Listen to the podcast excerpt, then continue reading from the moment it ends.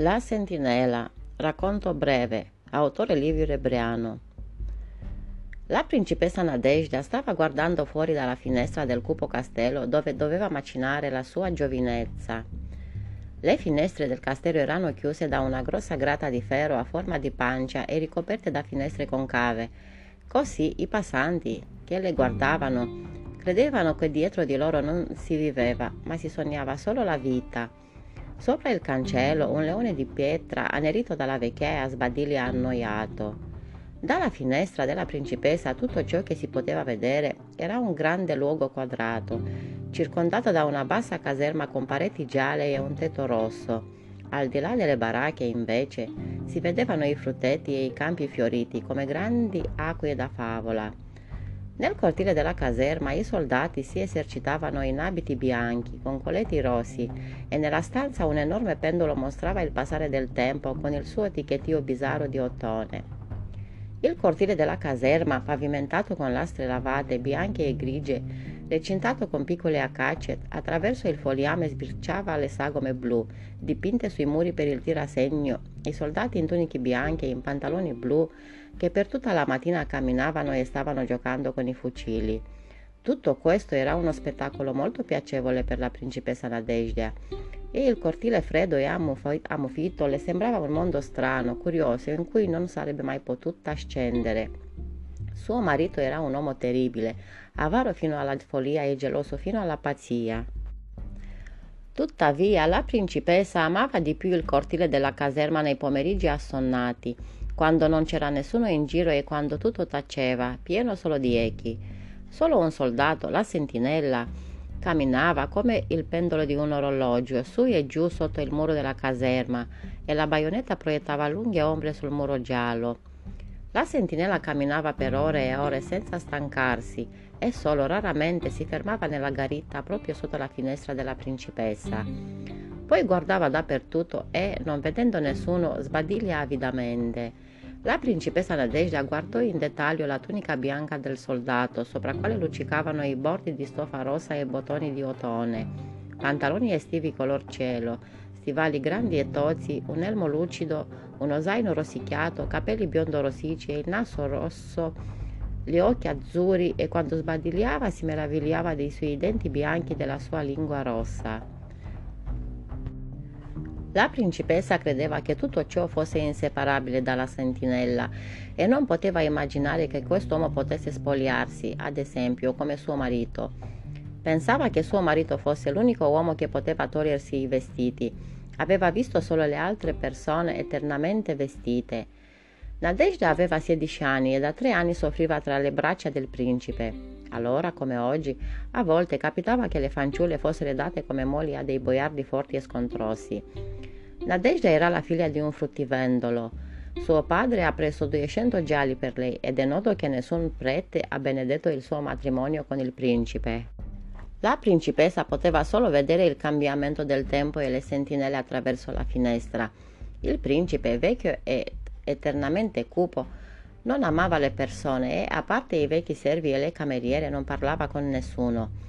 Finché Nadezhda era una bambina, non si era accorta che c'era sempre un'altra sentinella alla guarita, che quella bambola che si muoveva come una macchina era una volta un biondo, una volta con gli occhi neri, a volte bassa, a volte alta. Ma una volta arrivò un giovane con gli occhi azzurri come la cicoria del sol levante. Come deve essere bello accarezzare quegli occhi, pensò la principessa. Nadezhda e tese la mano desiderosa verso di lui.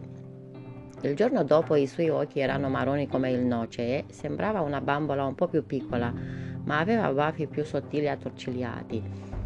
Come deve essere piacevole accarezzare quei baffi, pensò la principessa Nadezhda, e desiderò di poter volare come la rondine che si libera dal davanzale della finestra proprio in cima alla garita. Nel tempo conosceva tutti i soldati e, senza rendersene conto, era innamorata di tutti, perché erano tutti giovani, con le guance arrosate dalla rugiada ed erano tutti lontano da lei. Una notte la principessa Nadezhda si è svegliata. Il suo cuore batteva forte. Fu la prima notte trascorsa senza riposo, la notte che pose fine ai sogni profondi e ingenui dell'infanzia. L'arma della sentinella lampeggiava di tanto in tanto alla luce della luna, coprendo il soldato di luce Nadezhda non sapeva chi fosse il soldato, ma qualunque soldato fosse, si innamorò di lui. Lo guardò molto per riconoscerlo un'altra volta, ma invano. Il suo viso non poteva vederlo, solo la sua vita e l'andatura potevano essere viste meglio. D'ora in poi ha sempre guardato tutti i soldati durante il giorno per riconoscere la sentinella di quella notte. Ma nessuno era alto, forte come la sentinella desiderata. Quello con la baionetta puntata all'arma sembrava alto come un piopo delicato e il suo viso, di cui non aveva visto le caratteristiche, lo immaginava pallido come un sudario. A poco a poco è arrivata a credere che quella notte non aveva nemmeno visto un essere umano, ma qualche fantasma, il gioco rude della sua immaginazione troppo tessa. Ma una volta al tramonto, quando Nadezhda cercava qualcosa nel cassetto con vestiti costosi, sentì il suono dei passi pesanti, robotici. Il cuore della principessa diventò piccolo. Prese rapidamente una vecchia poltrona sbrindellata, si arrampicò alla finestra e da lì vede una baionetta che, sotto i raggi del sole calante, brillava rossa come il sangue e si allontanava sempre. La principessa Nadezhda guardò con impazienza e aspettò che la sentinella si avvicinasse. Ehi, disse improvvisamente ma dolcemente con la sua voce sottile. La baionetta si fermò. Ehi, gridò più forte. Il soldato si guardò intorno per cercare la voce. Tutto ciò che vide fu una piccola mano che si muoveva da una finestra. Chi è? chiese il soldato con voce roca. Sono io, principessa Nadezhda. Il soldato fu sorpreso, poi saltò, come se fosse bruciato, di circa tre passi indietro e inciampò. Aveva sentito parlare molto della principessa Nadezhda dagli ufficiali che guardavano il castello con i loro binocoli e raccontavano meraviglie sui capelli castani della principessa, le sue guance bianche come il latte, le rose insanguinate sulle sue guance e le sue labbra come ciliegie mature. Eri sentinella l'altro giorno quando la luna era piena? ha chiesto Nadezhda. Sì, mentì il soldato. Il cuore della principessa era pronto a esplodere. Allora vieni su e baciami, disse con entusiasmo e timore. Il soldato non sapeva cosa fare, la finestra era alta. Non gli era permesso spostarsi dal posto di guardia. Tremava, aveva paura e voleva qualcosa, come se una fata lo avesse attentato in sogno, invitandolo a baciarla.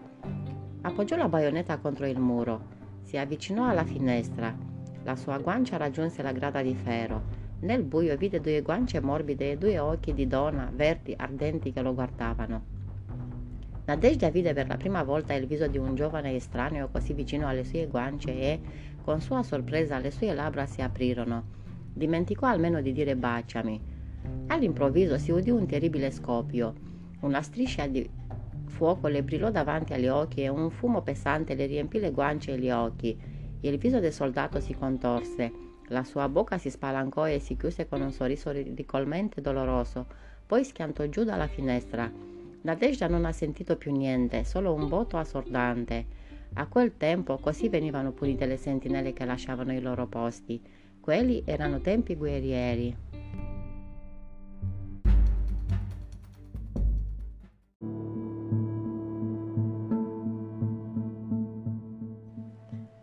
La moglie Racconti brevi. Autore Livio Ebreano. Johnny stava per morire. Era accucciato sul letto con una gamba stessa sopra il lenzuolo spiegazzato e l'altra con il ginocchio piegato come se avesse dei crampi. Le sue mani erano tese che sembravano messe sopra il crocifisso, le sue dita affondate nel letto di paglia da cui si vedevano spaventati e strappati alcuni fili gialli che sembravano i peli nella barba di un orco. Il suo petto scoperto si alzava in rari momenti, con difficoltà, facendo uno strano rumore a lungo, come se a ogni salita una corda gli si strappava dall'anima. I suoi occhi grandi, fissi, lo sguardo vitreo, pieno di orrore, come se avesse visto qualcosa di molto minaccioso. Sua moglie sedeva vicino a lui con una candela di cera accesa in mano, il viso freddo, immobile, e lo guardava interrogativamente, mentre i raggi di luce rossastra le facevano arrossire un po' le guance e le facevano brillare gli occhi. Ora Johnny sta morendo e io rimango vedova, pensò, osservando il malato che tremava dal dolore. Adesso forse piangerò e poi, forse, mi sposo una seconda volta. L'uomo cercò di sollevare la testa dal cuscino inzuppato di sudore. I muscoli delle sue guance grigie si irrigidirono, le vene del collo si ispessirono che sembravano delle lucertole. Ma la malattia lo ha subito sopraffatto e la sua testa è caduta ancora più esausta sul cuscino. Come lotta, poverino, si disse la moglie. Mi dispiace per lui, ma sentì di mentire quando disse che gli dispiaceva per lui. Alzò gli occhi al cielo per la vergogna e iniziò a pensare perché non mi dispiace per lui, ma non riusciva a capire perché. Se fossi dispiaciuta piangerei. Guarda, tutte le donne piangono, solo io sto come una mummia pietrificata, anche se era mio marito. Guardò con invidia infantile le poche donne anziane che si giravano intorno al letto, sfregandosi le mani, sospirando spesso e versando ogni tanto una lacrima. Poi guardò di nuovo a Johnny e si disse di nuovo: Mi dispiace per lui. Le donne di tanto in tanto guardavano spaventate al malato e sussurravano sottovoce: Sta morendo, guarda, sta morendo. L'uomo sembrava sentire questi sussurri e li accettava involontariamente. Fece rotolare nelle orbite i bulbi bianchi come il marmo e i suoi occhi sembravano chiedere qualcosa, qualcosa come un aiuto vero o la misericordia. Poi, all'improvviso, ci fu uno strano rumore, un brivido freddo nella stanza, come se due grandi ali invisibili hanno sbattuto per un paio di volte. In quel momento il malato raddrizzò la, la, gamba piegata, si stirò più forte che poteva, sospirò a lungo e piano piano aprì gli occhi bianchi e poi si fermò. Dopo un po', tuttavia, il suo corpo sussultava ancora piano, le sue mani affondarono più a fondo nelle lenzuola e i muscoli del suo viso si contorsero, come sotto la pressione di un grande dolore. Oh, è morto, è morto! Una donna magra, con il naso corto e schiacciato, la testa coperta con una sciarpa color melanzana, si avvicinò al morto e cominciò a scuoterlo, baciandolo avidamente e gridando è morto, è morto, guai a me, povera io. Te ne sei andato e mi hai lasciato, perché sei andato da solo? Bambino di mamma, perché non hai preso anche me? Cosa faccio senza di te? Cosa faccio? Cosa faccio? Anche la moglie si avvicinò al bordo del letto e fissò il morto. Sulle tempie vide una fila di gocce di sudore che sembravano pronte a rotolare giù per le guance All'improvviso ebbe l'impulso incomprensibile di controllare che Johnny fosse morto davvero. Passò la candela nell'altra mano e toccò la mano del morto con la punta delle dita e la sentì fredda e umida come la pelle di un serpente. Sentì un brivido che le attraversò il cuore e fece un rapido passo indietro. Era terrorizzata. La candela di cera cominciò a tremare alla sua sinistra. Nella casa piena di un vago odore di medicina, c'erano quei brividi spaventosi che appaiono sempre di fronte alla morte. Le donne correvano qua e là, senza metta, e piangono e ripetono sempre le stesse parole senza senso, che rendono ancora più terribile la vista della morte. Dopo un po' nella stanza entrò un uomo. È morto? chiese con una voce indifferente, e quando nessuno le rispose si fece segno della croce e aggiunse sospirando Riposi in pace.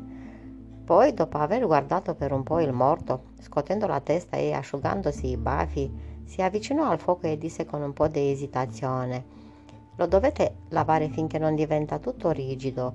La moglie non si era nemmeno mossa, era ancora vicino al letto. Una vecchia le prese la candela di mano e la mise sul tavolo in un bicchiere, sussurrando piano. Gli era molto caro, poverina, non riesce nemmeno a piangere. La moglie era ora rannicchiata su una sedia. Il suo viso non era cambiato, ma tremava come se avesse preso un raffreddore. Continuava a pensare al sussurro della vecchia. L'aveva sentita come in sogno, gli era molto caro. E cominciò a dire a se stessa, mi era molto caro, e si chiese come poteva dire queste parole. Mi era molto caro, voglio dire, perché mi era caro? È stato bello? Non lo era. È stato bravo? Non lo era. Allora perché doveva essere caro? Io amavo un altro, lui lo sapeva e mi ha sposato lo stesso. E poi mi ha picchiata, umiliata, mi ha trattato peggio di una serva. No, non era mio marito, era un estraneo. E pensando in quel modo gli sembrava strano e incomprensibile il trabusto che aveva riempito la casa. Gli uomini che si agitava con i volti rugosi, arrossati, le donne che giravano intorno a una vasca di legno in cui lo si poteva vedere una testa gialla, irrigidita, che penzolava avanti e indietro, poi il rumore che sembrava ronzio di uno sciame di calabroni, trafitto di tanto in tanto da un singhiozzo di pianto.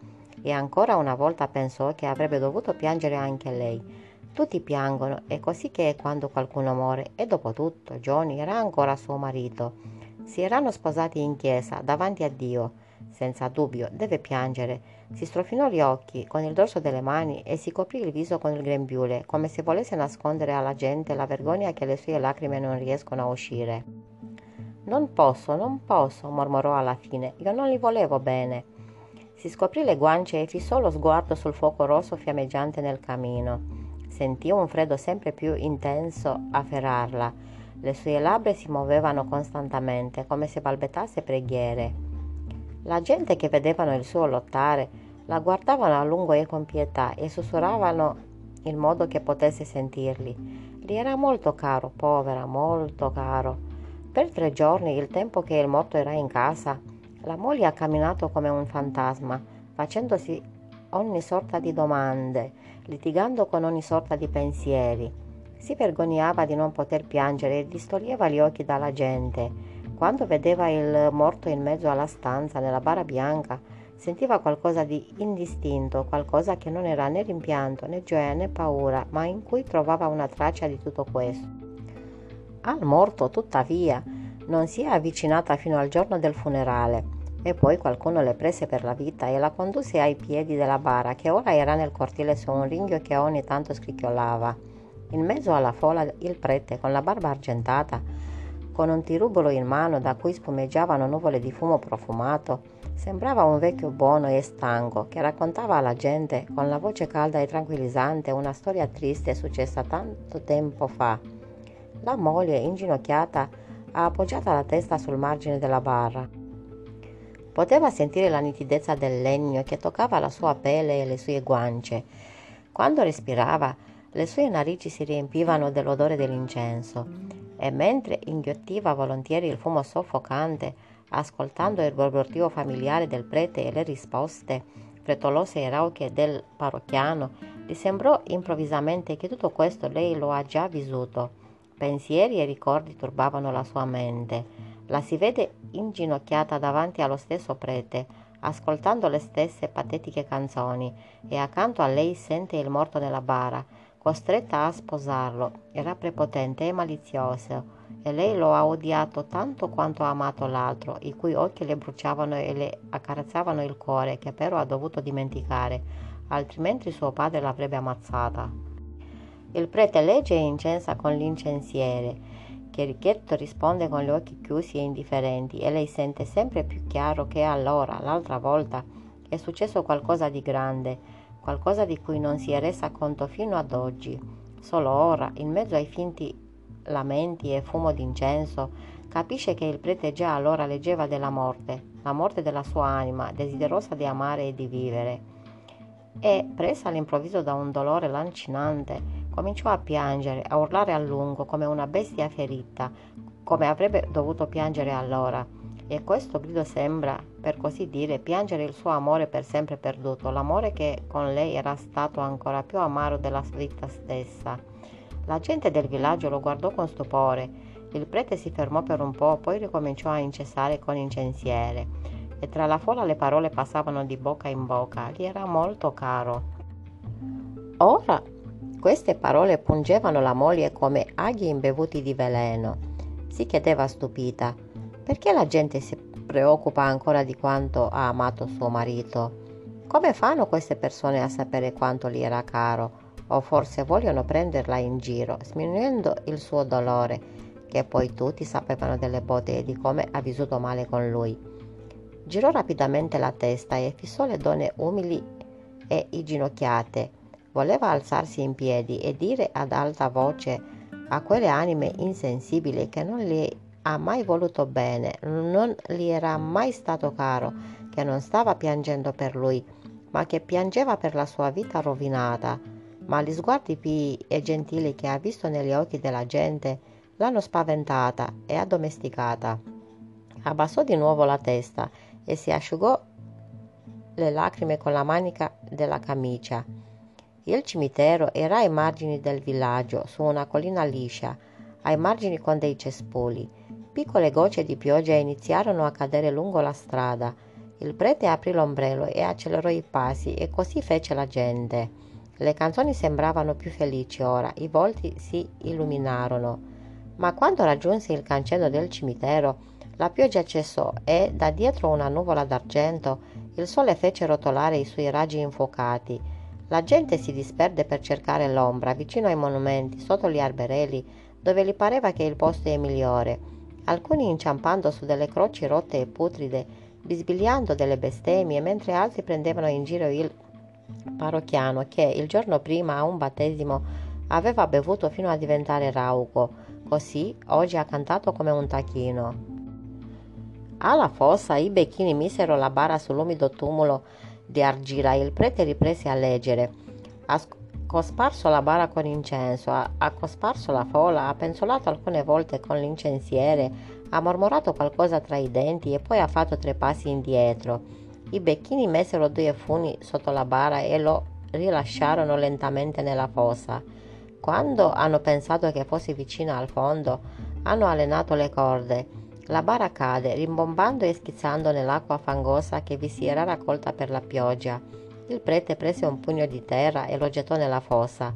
Le persone si fecero il segno della croce e gettarono, uno per uno, una manciata di terra sulla bara che rombava come un tamburo. Anche la moglie voleva farlo e, come tutti, gli altri si chinò per prendere un pugno di terra, ma alcune donne lo hanno rapidamente tirata da parte, sussurrando spaventate. Non lasciate che si avvicini, vuole buttarsi nella fossa. Tornando a casa, la gente sembrava aver completamente dimenticato che veniva dal funerale. Barzellette volgari si sentivano nell'aria, accompagnate da risate soffocate. Un buon umore si sentì in tutta la stanza, i commensali si scontravano spesso per l'anima del morto e il parrocchiano, spiritoso come sempre, alzò il bicchiere per la salute della moglie. Alza il bicchiere e disse anno prossimo al matrimonio, mentre guardava un uomo dai capelli rossi dall'altra parte del tavolo che era rimasto vedovo da poco. Perché i morti vivono con Dio e i vivi con gli uomini, dobbiamo anche lasciare i morti al Signore perché abbiamo già abbastanza guai con i vivi. La moglie sedeva triste e stupita, con le mani in grembo, la fronte china. Le citazioni del prete risuonavano sempre nella sua mente e la sua anima era turbata dal dolore.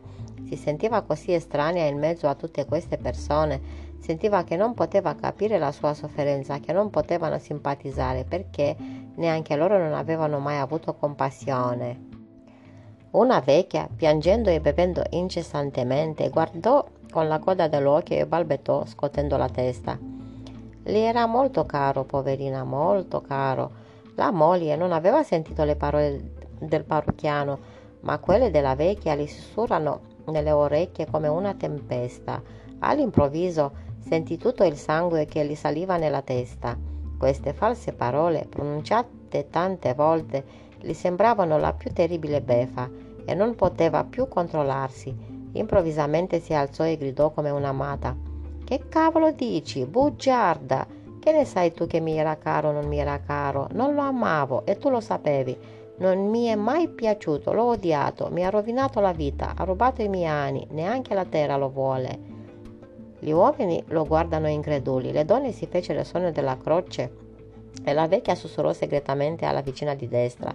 Ho davvero paura che perderà la testa, poverina, che le fosse troppo caro.